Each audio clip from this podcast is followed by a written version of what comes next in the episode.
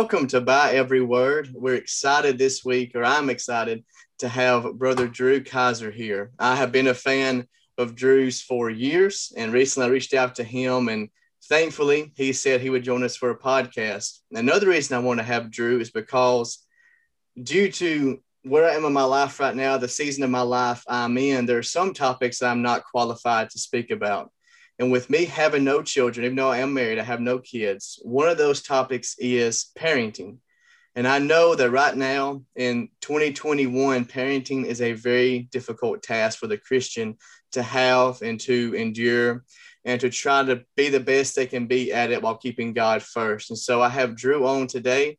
Uh, Drew has many books written, uh, books that I use. If you are a Bible school teacher, I recommend looking him up on Amazon and other bookstores. He has a lot of great resources for you.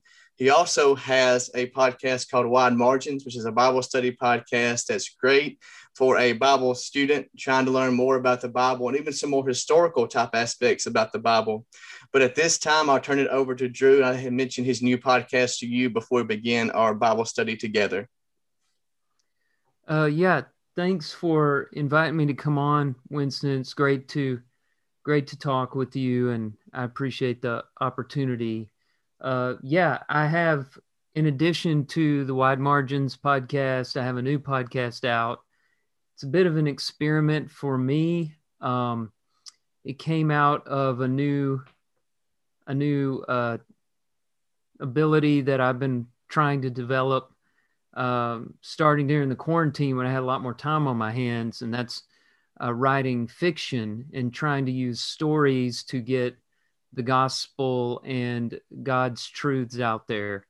Uh, I, I never intended on doing it as a podcast to begin with, but I started working with uh, others, uh, a writing coach, and editors, and they're telling me that uh, people don't read that much these days. So if I want people to hear my stories, I need to think about audio formats. And of course, I had the background in podcasting. So I started the Burdens podcast. And I, I call these stories burdens because that's an old word for a prophecy. And uh, the main characters in most of these stories are prophets and uh, before we started recording, you compared them to a parable. I, I, think maybe that is one way you could describe them. It's hard to explain without listening. So if you're interested in that, you can look it up through your favorite podcasting tool, or you can go to drewkizer.com and you can you can find it there as well. Thank you so much, Drew. And uh, I do highly recommend that you do look it up and you have a chance. Even if you are younger, uh, it is just a great storytelling for any age you can apply. And it does bring across the word of God in very unique and beneficial ways that a lot of people can be introduced to the gospel, I really think, through that podcast and uh, the way you present it. But we will begin with our topic today. And it's a topic I'm excited about.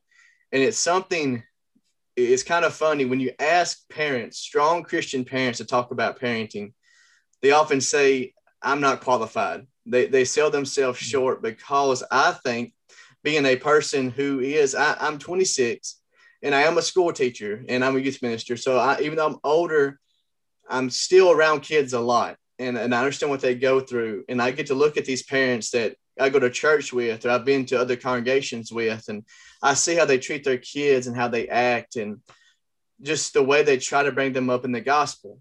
And I think parents sell themselves short a lot of times that if you are focusing on God and bringing that to the home, you're doing all you can do. And you should be proud of that and that should be commended. But still, parents are afraid to discuss parenting because they don't want to give ideas that can lead people astray. They don't want to to make themselves be perceived as people who have it all figured out. And we'll talk about that yeah. later, how that's not the case. But I do want to start off first in defense of the kids for a second. And I do think that in the society we have today, and uh, I live in the southern part of America, this is very commonplace for parents to already have an appreciation for their kids and their successes and to bring those successes up. And even also pick up the kids whenever they have struggles and they are not successful whenever they do mess up. But in defense of kids, for a second, starting out our study together, being a good parent means that a parent cannot forget First Timothy chapter 4, verse 12. And I will read that verse for us uh, right now. It is, let no one look down on you, or excuse me, on your youthfulness, but rather in speech, conduct, love, faith, and purity, show yourself an example of those who believe. So, in our beginning of our study, we're going to talk about how parents should respect any spiritual maturity exhibited by children, and they should even commend that. So, what do you have to say about that, Drew? Uh, well, first of all, you're you're right. Uh, parents should do their part in this attempt to eliminate disrespect of youth. Uh, it's it's more a disrespect of someone because of their youthfulness than any individual flaw or weakness. Uh, that's a separate subject. Paul is telling Timothy that youth there's a lot to respect in youthfulness. There's there's honor in that. There's a way to serve God as a young person and uh, there are special opportunities for young people that don't belong to others. And so they're just as much a part of the body of Christ as the adults are. Uh, this is a problem now, but I think it may have been more of a problem in Paul's day when older people were more respected then than they are now. Now, people, you know, have surgery and change, you know, change their fashions and uh, do things to try to try to look younger, whereas back then they were trying to look older. So there's a, a little bit of flip flopping going on w- with regard to culture. Still, I think in the church, people do tend to disregard youth. Now, what Paul does to combat that is really interesting. There, there is a role that parents can play but before I get to what the parents should do, I want to point out that he's talking to the young man directly. He's saying, uh, You have to not be a victim of this disregard or disrespect. You have to show them by an example, not by your words, not through arguing or debating, but through this example of uh, your speech, your conduct, your love, your faith, your purity, that that you are a legitimate member of the body of Christ who has value in God's eyes and therefore in in in the rest of the body of Christ. And so as a parent, I need to know that and I think you put it well when young Christians do things that are worthy of respect compliment them, encourage that, uh, do what you can to make that flourish even more, and uh, do basically do what Paul's doing here. Teach them to be a good example, and that's how you stand up for yourself.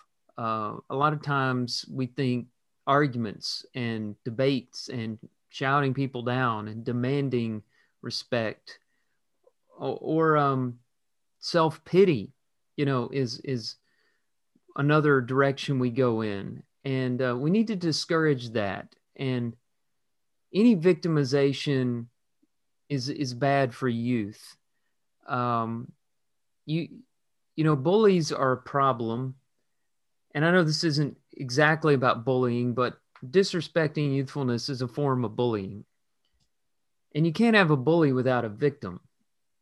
And the best example of that is Jesus Christ when he was before Pilate and when he was before the Sanhedrin. He didn't open his mouth. He was struck, he was beaten, but he was never victimized because he didn't allow them to do that. And so Paul's basically telling Timothy what parents should tell their kids you can control this. You do not have to be a victim. You can ignore people who disregard you and you fight that back through your example and and i like the way you put uh, the ideas out there how culture has changed how really up i would say into the last century or so it's typically been more respect for the older individuals. And to be fair the bible goes over that many times Now, that should be. Respect your elders and pay attention to your mother and father and how the blessings will flow from that. But I do like the way you mentioned that in the day and age we have, this is not as much of an issue as it once was. And I think, like, like I mentioned at the beginning of the study, that's great because you don't really have this all the time. But it is important for parents, like you mentioned, to never make a victim out of their kids, never embrace that bullying, which can at times be easier depending on situations that you're in. And I think you made some great points there. Also, with that being said, and I think this sort of leads into our next topic, and these two first topics come together that we're discussing. With that, it is also important for the parent to understand they don't have to have it all figured out. That parenthood is an ever evolving and ever changing battlefield, a spiritual battlefield, and that their ability to really evolve with that while maintaining their spiritual foundation is vital. As their kid grows up, as they start to experience new things, they have interests in new hobbies and activities with school and with sports and arts, whatever it may be. So it's important for a parent to never be entering that stigma that they have to be perfect parents. And really, if you're in that stigma, it's important to escape it and understand that nowhere does the Bible expect you to be perfect. Nowhere does it ask you to have a perfect parenthood, to raise a perfect child, and never have any struggles with that. In fact, it's important that a Christian parent remembers that they are redeemed, not only in their spiritual walk, but also in their, their walk as a parent as well. They are redeemed by Jesus and guided by the gospel, which shows them how they should be a parent. And now I would argue even though we have more respect for youth in the culture and society that we live in, being a parent may be more hard now than ever when it comes to what you have to face and the things you have to do. And with that respect for kids that you mentioned, also comes from us expecting kids to grow up too soon. That whenever they hit 15, 16, they should be making decisions that their adults are planning to make at 21, 22 and how they deal with themselves socially with all the social pressures of this world. So, what would you say about this idea of parents still trying to figure things out in an ever evolving spiritual battlefield? Those those are some great points. Um, I'll use uh, smartphones just as an example because I mean, like it or not, the phones have changed us. And uh, you know, I'm dealing with that. I have a 15 year old and an 11 year old. And my 15 year old has a phone, and my 11 year old wants a phone, but he, he's not going to get one anytime soon. But, um, you know, they can carry this technology that's connected to the world around with them wherever they go. And there are all kinds of dangers just in their back pocket. Now, I can't go to my mom and dad and ask them for advice on how to handle that because they didn't have to do that. They did not have to monitor me and my brothers using smartphones. I mean, the technology we had was large and it had to be plugged into a wall, and we couldn't put it in our pocket and take it with us to a friend's house. Uh, we weren't connected on the internet. I'm aging myself a little bit here, but we're t- I'm talking about changes that have occurred just in the last 10 years. I can't go to a parent who finished raising their kid in 2010 and ask for advice on how to deal with social media, smartphones, etc. And so I say that to say along with you that parents should give themselves a break because they are going to make mistakes. You always make mistakes when you're in uncharted territory. And you know, behind that, you always make a mistake if you're a human being. Uh, no parent has ever been perfect. And it always seems like the others are doing a better job than you. That's just human nature to look at others and think they've got it all together. And, uh, yeah, I'm messing my kids up.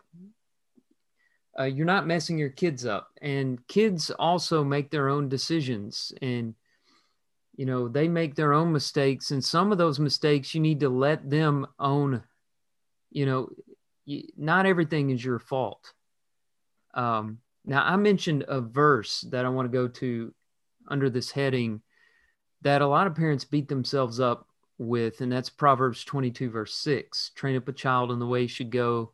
When he is old he will not depart from it. When when you first read that, it it seems as though it's a rule that if you follow it, it will not it will not it's a guarantee. It looks like a guarantee that if you raise your if you train your child up in the way he should go he'll always be a christian. He'll never fall away. He'll never make a mistake. He'll never make a bad decision. His marriage will be perfect etc that's misreading the proverbs. Uh, you know the book of proverbs is full of proverbs and proverbial truths are generally true. They, they, they, there are exceptions to the rule when it comes to Proverbs. And um, if you don't believe it, you can just look at other examples in the Bible. Who would say that the father of the prodigal son was a bad parent? Nobody. But he trained up his child in the way he should go. And as his child grew older, he departed from it temporarily, came back, and the father was waiting for him when he came back. Um, you also have the example of God the Father and Israel. And, you know, Israel went astray time and time and time again. But who would accuse God the Father of being a bad parent? The point isn't to look at Proverbs 22 6 as a guarantee. The point is to train up your child in the way he should go in hopes that he'll continue following that way when he grows older because most of the time he will. And the converse is always true that if you don't train up, train him up in the way he should go, more than likely he will not go in that way. It's more about the fact that children are not going to find their way on their own. And man, that's that's an important idea today when the television and the internet are telling our kids to find their own truth and be true to themselves. The book of Proverbs says folly is bound up in the heart of a child, and you have to train children because they don't come pre-programmed.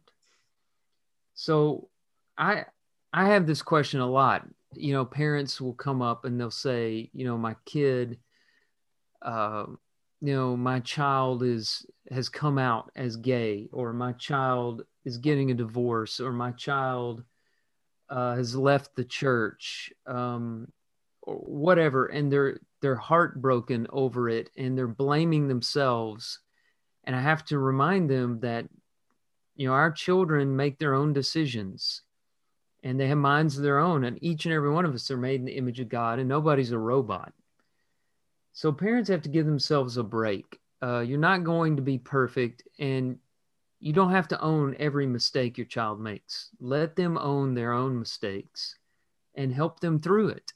Um, I also want one more thing on this is when they make mistakes, you don't have to cut them completely off. I think another thing parents think is we that they should go over to First Corinthians 5, passage on church discipline, and apply it to their family and disfellowship their child completely. Yes, uh, there are times where you have to make boundaries with your adult children who have chosen not to live the way they should live. But if you don't leave that door open like the father of the prodigal son did, uh, they they may decide to come home one day and they don't know how to get there. So you always need to make sure that the door home stays open so that if they come to their senses, they can find their way home. Those are just some thoughts on on that. And I really like the parallel you made with the prodigal son and that parable. I think people oftentimes put the mistakes or the sins that their children can choose like on a pedestal. You know, if you do this sin, then you're you can never come back home. If you do this sin, I can sort of live with that. And that's not how it should be. Mm-hmm. It's yeah. the understanding that every child is going to struggle. Every child is going to have their hills and valleys, as we mentioned earlier. But the prodigal son story is so important too. And this goes off what you mentioned because the father was ready and that was evident. There was no waiting, there was no discussion beforehand. And, and we read there in the passage before he returns, the prodigal son's not returning in some kind of redeemed fashion. He's not wanting to make a public confession. He just wants to eat what his father's servants ate. That's all he was thinking. Mm-hmm. The father used that opportunity, that open door that you mentioned, because that door was never closed. He welcomed his son back in just as he was before he left. And of course, that is a parable showing us God and how he will always welcome us back if we fall away. But there's no reason to not draw a parallel there there between how God treats his children and how a parent should treat their children as well. Always having that door open and embracing any connection you can have with that child again. If they're coming back for something, give them everything you can as a parent and bring them back in. Let them know that they are loved and they are cared for just as they were before they go down this bad path. And I loved you bringing that parable up. Another thing, something I just noticed in reading those parables in Luke 15 just a few months ago. I was reading them and I noticed that, you know, there are three parables about lost things lost sheep, lost coin, lost son, right? Well, in the first two parables, the people who lost the items go searching for them. The shepherd goes out and looks for the sheep. The woman goes, dusts and sweeps her house looking for the coin. But in the parable of the prodigal son, the father doesn't go look for the son. And I think that's intentional because sons are a lot different from sheep and coins. You know, they're human beings and they have to hit rock bottom and come to that point where they come to their senses on their own before you can help them. The waiting that you see the father doing is probably the hardest thing for a parent to do. Waiting on your child to come to their senses. Now i'm not saying you shouldn't do anything proactively. I, you can take that too far. Um, there there are times where you'll have an opportunity to push or to teach or to try to wake them up. But if you if you push too hard you wind up pushing them all pushing them away forever. And of course if you don't push at all you wind up making them think that you're condoning their behavior. So there's a there's a balance that we need to find that's represented in that father uh, you you can't treat your children like sheep and coins i wish it were that easy that you know a coin you you find it and you reach down pick it up and put it in your pocket it's yours again but children are a lot more complicated than coins that's a great point and uh also, like you mentioned, it shows the difficulty that comes in parenthood in those situations. It is a balancing act. It is a tightrope a parent has to walk. You know, when have I not said enough, and when have I said too much? Trying to, because you don't want to make them a sheep. You don't want to get your rod and bring them back in at that age, but you also don't want to just let them be out there on their own and completely devoid of the gospel and the promises of it. That, and that's a great point you made as well. And another thing you mentioned, and I have the date I wrote down, as I thought it was very neat because it's true. 2010 child compared to a 2021 child could not be more different. There's not yeah. A much more of a decade difference between childhoods, I would probably say ever in the history of the world, than a 2010 and 2021 child. And that's another reason I think it's so important for parents to cut themselves some slack sometimes and understand that the waters they are on right now, that they're trying to drive the vessel of their home, sail the vessel of their home, whatever you want to call it, it is stormy and it is rocky and it is hard to find your way because it has changed so, so very much. Kids never really lose a connection with people that they want to be around. And there's there's ways to monitor it, but parents are not as smart as their kids with that stuff. Kids have ways around it. And so it's important to realize don't beat yourself up over the small things, but be better the next time those things come around to be a better, more prepared, be a better parent. And that's with anything in life. Whenever you get hit, you get knocked down by something, pick yourself back up, dust yourself off, and be ready for that the next time it happens. And with the ever changing landscape of parenthood, that is bound to happen dozens and dozens, if not hundreds of times for any parent because these social pressures, especially here in the south part of America, where things are generally more conservative or have been, the present social pressures that are involved with social media and just the news and everything, pretty much any access they have to media is so different and is so more antagonistic to the gospel, than really, if you go back throughout history, it sort of is reminiscent of like Rome before the fall of Rome, just how much they embraced sin. And really, it was celebrated over any kind of faithful living to any spiritual deity or what have you.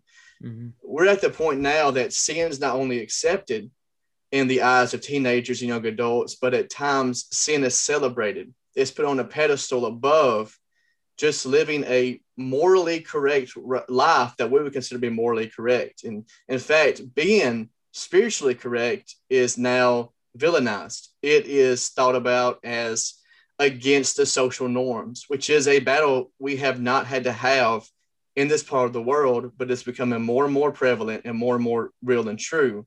And that is especially true with parenthood. Mm-hmm. What do we accept and what do we avoid? Things like that. I think that what you mentioned really is important to realize that it, it changes fast and we have to buckle up and be ready whenever those twists and turns come our way. Right.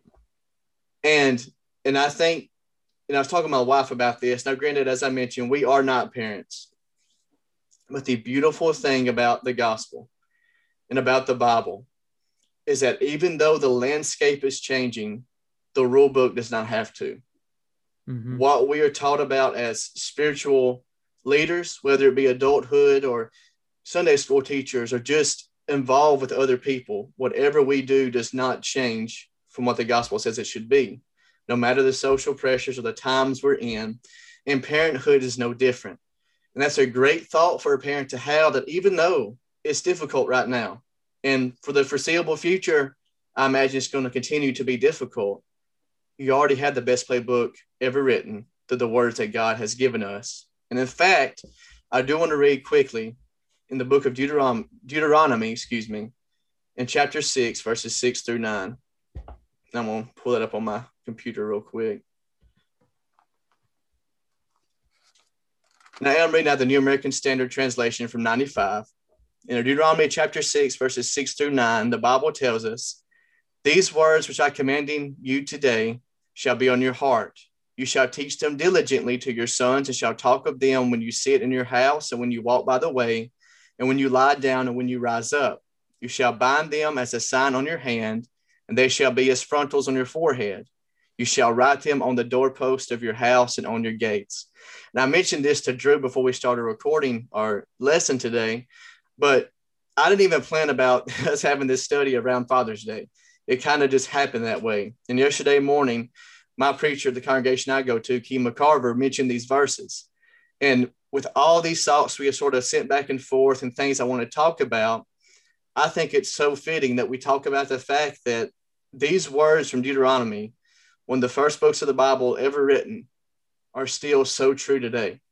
And if you focus on these words and they are on your heart, the Bible says that they are on your heart as a parent, then you're able to teach them as you should. So how much you take over from here, Drew? Uh, yeah. Well, one thing is the the focus of this. This this was the Shema that was repeated every Sabbath to open up synagogal services, and the, and the focus is that the Lord is one, and you should love the Lord your God with all your heart, and with all your soul, and with all your might.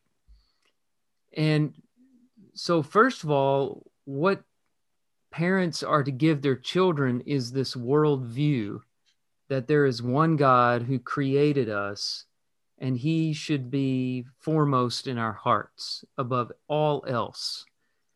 And, you know, we all see the world through lenses. We, we filter the world in different ways, and it all depends on what our worldview is. And so, as parents, our job is to tell our children how to interpret the world. How do you see, um, you know, relationships? How do you view world events? How do you view history? How do you view the future? Uh, how do you view cultural developments and so on? We are to teach them that you view it all through the lens of Jesus Christ through the love of God. That's how we should interpret everything. Uh, nobody sees the world just as it is. We all interpret the world. And so he's he's saying you can take charge as a parent and control the way your children see it, but you can't do it with one sit down conversation. You know, uh, parents have these these conversations they want to have with their kids.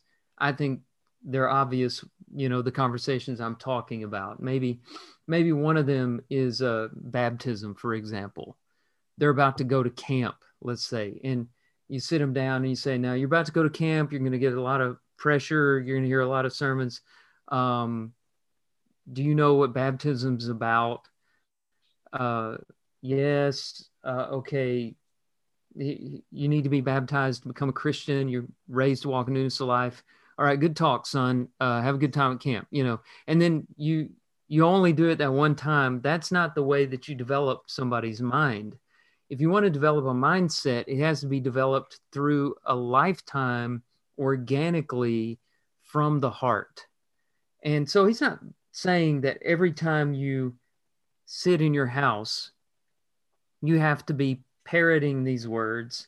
And every time you walk by the way, and when you lie down, you know, you're sleeping and you're talking while you're sleeping. You're, he's not saying 24 hours a day, seven days a week. You're saying the, the Lord our God is one all the time. What he's saying is, look for these opportunities for the conversations to come up organically have the conversations wherever you do as you live your lives together which assumes that you're going to be around a lot.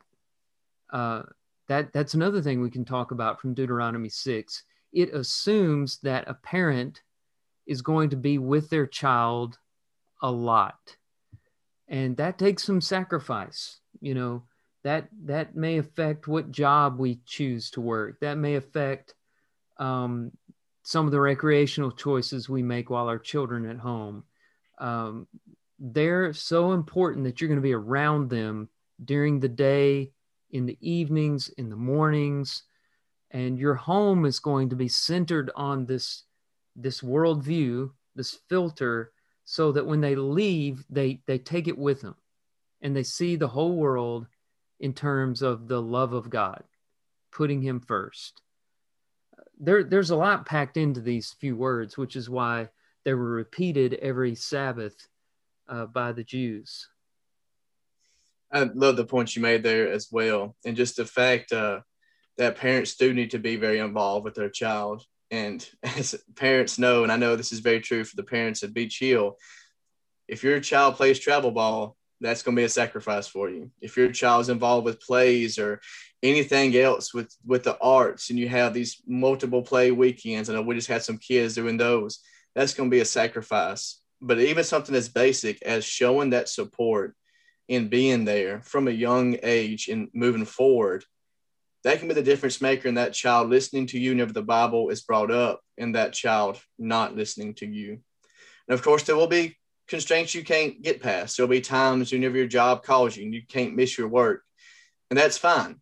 But it's being as involved as you can. It's asking when you get home after work, hey, how'd the game go? How'd the play go? Things like that. Letting your child know that you're involved at that young age.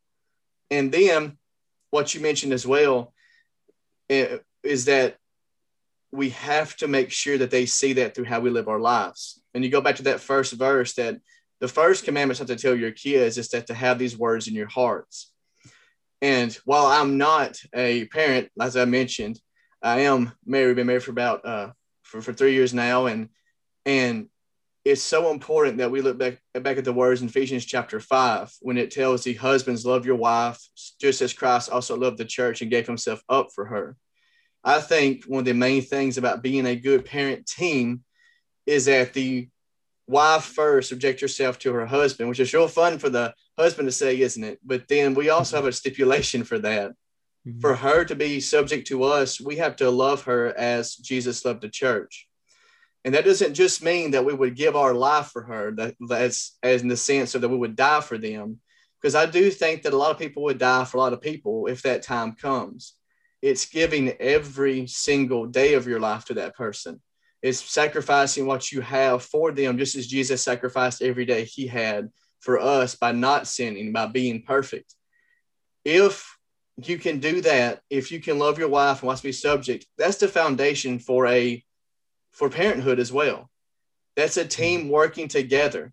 And then you add in those children. If that foundation is laid, then you'll have successes. However, there will also be some parent situations that well, you'll not have both a mother and a father present. And that's fine because God tells you he'll be there for you. And we see that throughout the Bible. You know, we think about it's impossible for rich men to get to heaven, same way as, excuse me, it's easier for camel to get to the eye of a needle than for rich man to get to heaven.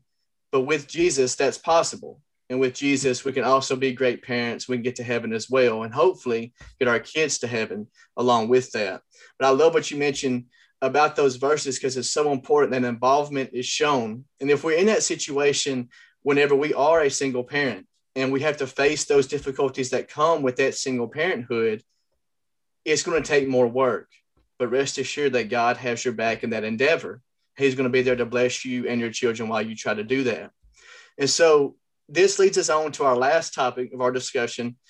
And it is so important that we start the building that foundation prior to having kids that we already are a good team with our teammate with our spouse if we can be.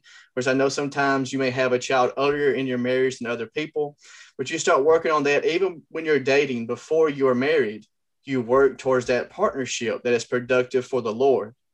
And so building that foundation at an early age is so important. And there will hopefully be a transition period lord willing where that child goes from just being your son and your daughter to also being your brother and sister in Christ. And really, as we end today, we're going to talk about how maybe your relationship with that child may change a bit. And this really goes back to our first topic as the pros of their youthfulness start to show through spiritually. How does your relationship change whenever that son and daughter become your brother and sister in Christ? Yeah, it, it um, as as kids get older and they become adults or young adults or even teenagers that relationship does change and we have to slowly give them more and more freedom and start looking at start letting them have some responsibilities especially when they become christians. Uh, it, when when they become Christians, they start working alongside you, uh, contributing. They need to understand that they have new responsibilities. All that goes without saying, but whenever you get into that, it, it's I think it's harder than than you first realize. I, it, it's it's hard to see your child as an adult it's hard not to just jump in and handle things for them. But if you if you shelter them and you keep them in a bubble until they turn 18 or 20, 21, 26, whatever age they fly the coop, they're eventually going to leave. And if they go straight from being sheltered to being on their own, they're going to make a lot of mistakes that they should have made while they were under your roof in your care. So I know that's not exactly about, you know, looking at them as a brother sister in Christ, but I, I think it's related because what happens a lot of times is uh, we let our children our children become Christians when they're very young, and uh, then they just return back to you know being a little kid again, and we don't deliberately give them responsibilities it might be as simple as going to the deacon who is in charge of the worship services and asking him to work your son in at the Lord's table or an opening prayer. Um, maybe you have a daughter, or maybe your son doesn't have that talent. Well, it might be, you know, bring them up to the church work day, um, making sure that they take on some Christian responsibilities making sure something changes, not just in your relationship with the child, but in his or her relationship with your local congregation. Um, they they need to understand that they've made a big decision and their lives are going to be different in a great way but they've taken on more responsibility. I guess, you know, I should have answered this in a shorter way and just saying it's all about the responsibility. Um, that that's what changes is they now you're not fulfilling all their responsibilities for them. As as a Christian, they have to have new responsibilities. And uh, I think there's some great points. And really, this was mentioned by a brother of ours, Russ Harold. You know Russ Drew? I, I may have met him, but yes, sir. I can't recall him right now. Uh, his dad, he's an elder. Dan is an elder at Beach Hill. And we are talking about the difficulties of being a parent as well. And I actually even mentioned this, it just came up in another conversation. And he mentioned one thing that he really sees happening a lot today is, uh, you know, parents have to sort of be there to encourage their kids to take on those roles the same way our parents more likely encouraged us and listeners today's parents encouraged them not saying you have to have a sermon prepared the day after you're baptized. No, it's, it's not what it's about. But it's about slowly getting them involved, whether it be just teachers need a helper when they're in the, the cradle roll class. Let them be a helper as a young uh, young Christian. Maybe it's getting the communion ready. Maybe it's working the Zoom in the back of the church building. Whatever it is, slowly get them involved. And if you can lay that foundation of being involved, then that can start to grow in itself as well. Then you start to get more and more involved in sort of being that last bit of encouragement to push them over and be responsible for those duties. You know, you can lead a prayer, son, or you can help with this meal we're preparing for these elderly people, whatever it is, being that last bit of encouragement. Because you know, being a parent, a lot of times that's what kids need. They're 99% in, but that 1% can take them over very quickly that 1% of doubt that 1% of fear if we as parents let it.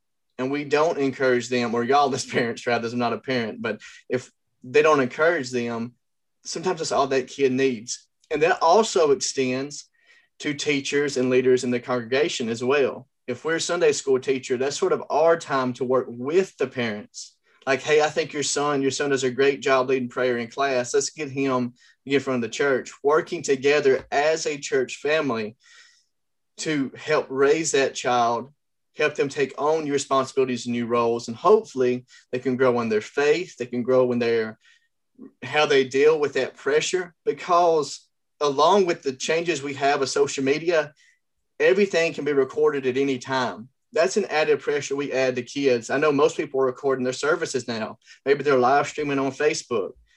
You know, when I was 11, and all I had was people I've grown up with my whole life. When I was baptized, I started doing prayers and things. There's not much pressure there. But now, when a mm-hmm. kid is 11 or 12 and they're baptized and they start praying, it can be out and their best friend on Facebook's watching it. And it's so much mm-hmm. added pressure we have to accept, but also push that child to deal with. And so I do think what you mentioned was great about being there and taking those responsibilities. And uh, it was not too long because it was a great point, I think, to sort of wrap up these uh, these thoughts we had together. Is there anything that you want to say in closing, Drew, to sort of put the yeah, cherry on top? I, I, I wanted to add to that last question. We've come full circle back around to First Timothy four twelve. Also, um, you know, maybe it's not time for the the new Christian who is your child to lead prayer or lead singing or something like that. But it is definitely time for him or her to become an example to others.